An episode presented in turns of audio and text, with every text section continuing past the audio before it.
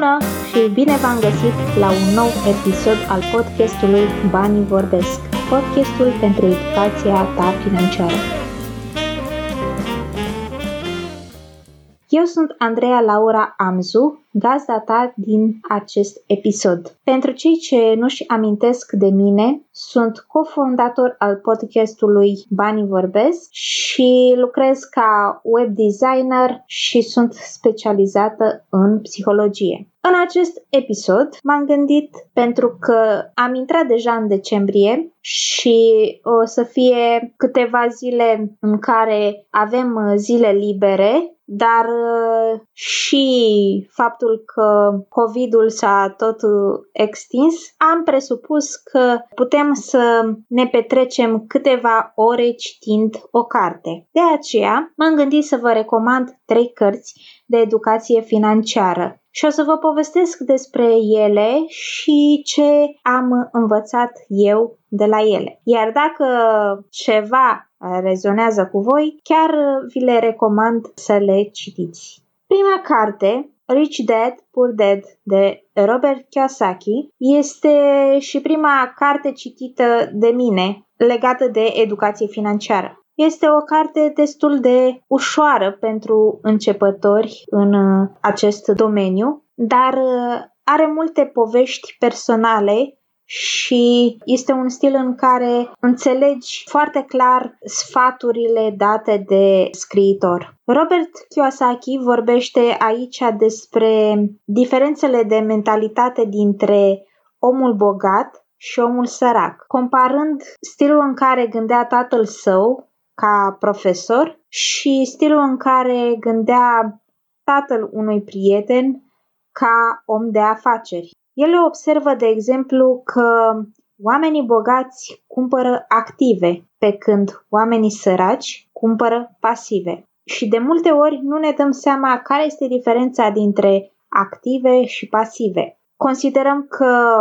un ceas, un telefon, o mașină, o casă sunt active, dar de fapt acestea sunt pasive. De ce? Pentru că acestea nu ne bagă bani în buzunar în plus. Ce înseamnă asta? Lucrurile se devalorizează în timp, cu excepție fiind, de exemplu, produsele de colecție. Totul este de felul în care utilizezi acel obiect. Dacă, de exemplu, cumperi o casă pentru a o închiria, da, într-adevăr devine un activ. Dacă o cumperi pentru a locui, devine un pasiv. De ce? Pentru că investești și mai mult și mai mult în ea, în a o îmbunătăți, dar nu ți aduce valoare în plus. Un alt lucru pe care îl observă și chiar uh, recomandă să ne focusăm pe active. Ce înseamnă asta? Dacă într-adevăr vrem să ajungem la succes și să câștigăm mai mulți bani, nu ar trebui să adunăm cât mai multe pasive, ci cât mai multe active, lucruri care să ne aducă bani în plus. Dacă e, de exemplu, o mașină, să o utilizăm în transport, Uber sau închiriere și așa mai departe. Dacă este o casă, tot așa să o utilizăm pentru închiriere. Alt lucru pe care îl observă este diferența dintre a lucra ca o corporație sau a fi singur, independent. Există o putere în corporație.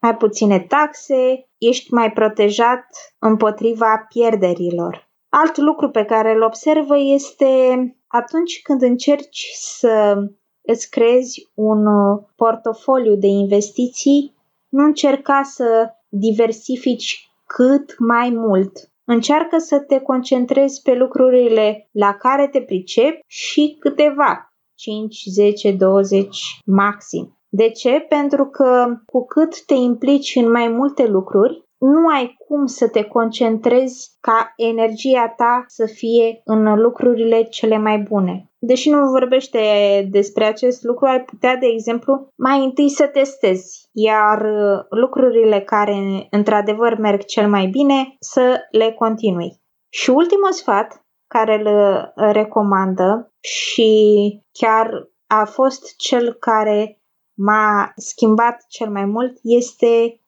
să te implici mult mai mult în educația ta financiară. Și el vorbește despre patru lucruri pe care ar trebui să le știi atunci când ai o educație financiară puternică. Contabilitate, adică cum să manageriezi banii, să știi în ce să investești, să înțelegi piața și să cunoști legile țării în care ești. Ca citat, el spune, învingătorii nu se tem să piardă, dar pierzătorii se tem. Eșecul face parte din procesul succesului. Oamenii care evită eșecul, evită și succesul. Chiar vă recomand, iar aceasta este doar o carte de început din stilul lui Robert Kiyosaki. Ați mai putea citi de la el și cea în care vorbește despre cursa șobolanului și cadranul banilor. În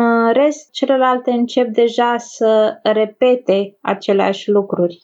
A doua carte pe care vi-o recomand este The Millionaire Next Door de Thomas Stanley. Indiferent de venitul tău, învață să trăiești sub acea sumă. Hm. Interesant.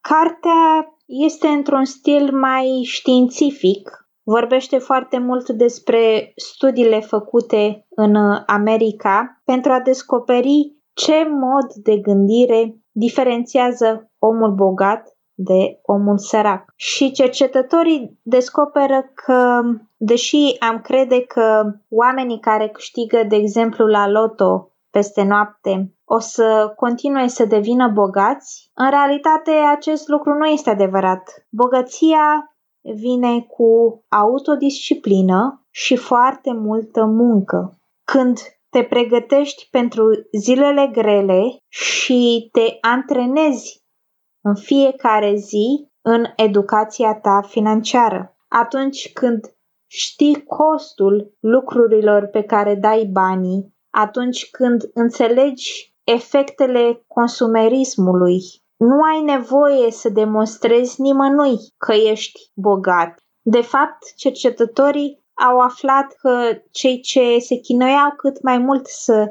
demonstreze că sunt din uh, clasa de oameni bogați nu era așa, chiar din potrivă, aveau foarte multe datorii. Un alt lucru pe care îl recomandă această carte e să-ți pregătești generațiile de copii învățându-i din timp care este valoarea banilor și nu oferindu-le tot timpul sume de bani, pentru că atunci nu fac diferența dintre buzunarul tău și buzunarul lor. Îi înveți valoarea banilor punându-i la muncă, să descopere ei cât trebuie să muncești pentru a câștiga acea sumă de bani. Acestea sunt doar câteva dintre lucrurile pe care le poți învăța din această carte. Este un, într-un stil mai dificil, dar uh, chiar o recomand dacă ai răbdarea de a interpreta lucrurile pe care le spun cercetătorii.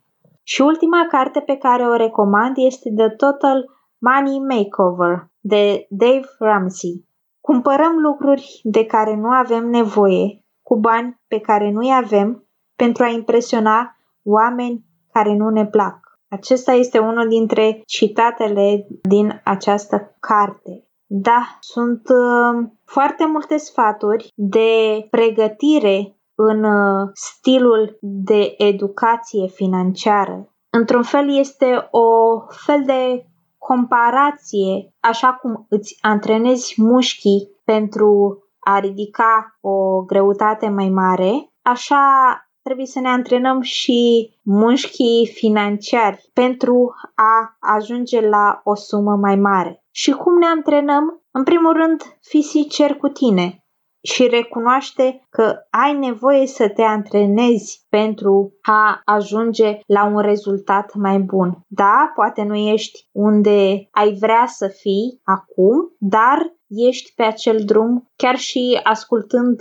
acest podcast. Dar cu siguranță cel mai important lucru deși mă asculți pe mine, este pune în aplicare. De aceea, mai întâi creează un fond de urgență. Știu, a fost dificil și pentru mine și soțul meu să creăm acest fond de urgență, dar în momentele grele a fost chiar o păturică foarte bună. De ce? Pentru că a fost momente în care mi-am schimbat jobul și cu siguranță ar fi fost mai problematic dacă nu aveam acea sumă. Dar, dar pentru că am pregătit-o din timp, aveam mai mult curaj să încerc lucruri noi, provocări noi și chiar să mă îmbunătățesc și să aleg un job mai bun, tocmai pentru că pregătisem acel fond de urgență. Un alt lucru pe care îl recomandă cartea este scapă de datorii. Bunica mea îmi spunea că este foarte ușor să intri în uh, capcana de a te tot împrumuta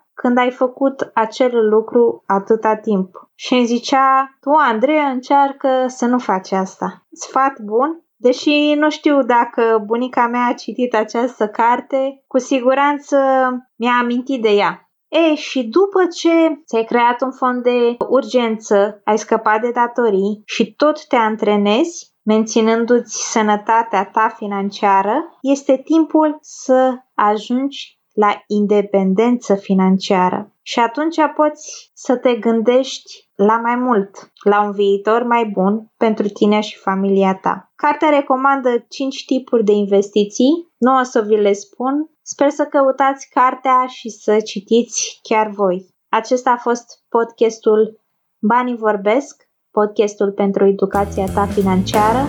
Sper că ți-au plăcut recomandările și te invit la o lectură educativă plăcută de decembrie.